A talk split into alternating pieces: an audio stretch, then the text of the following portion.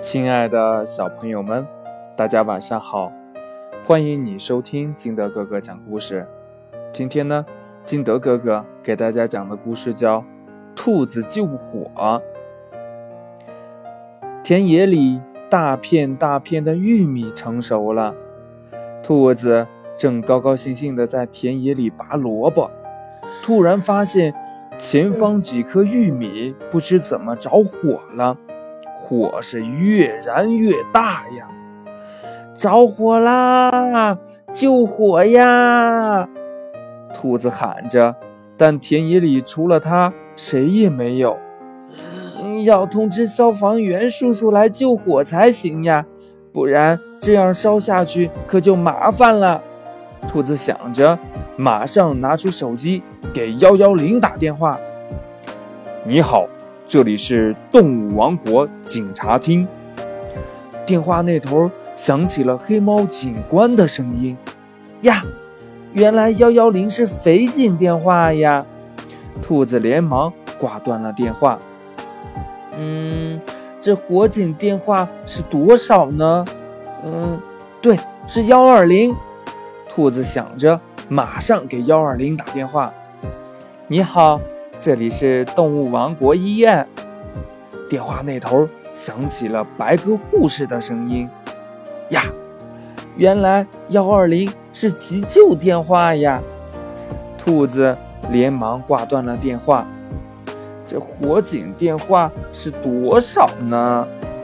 这兔子突然怎么也想不起来了，正着急着，他想起了熊猫老师说。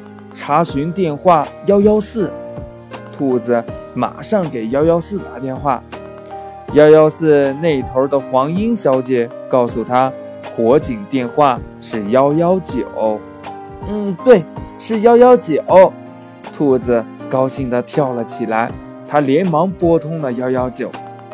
一会儿呢，大象消防员来了，火很快被扑灭了。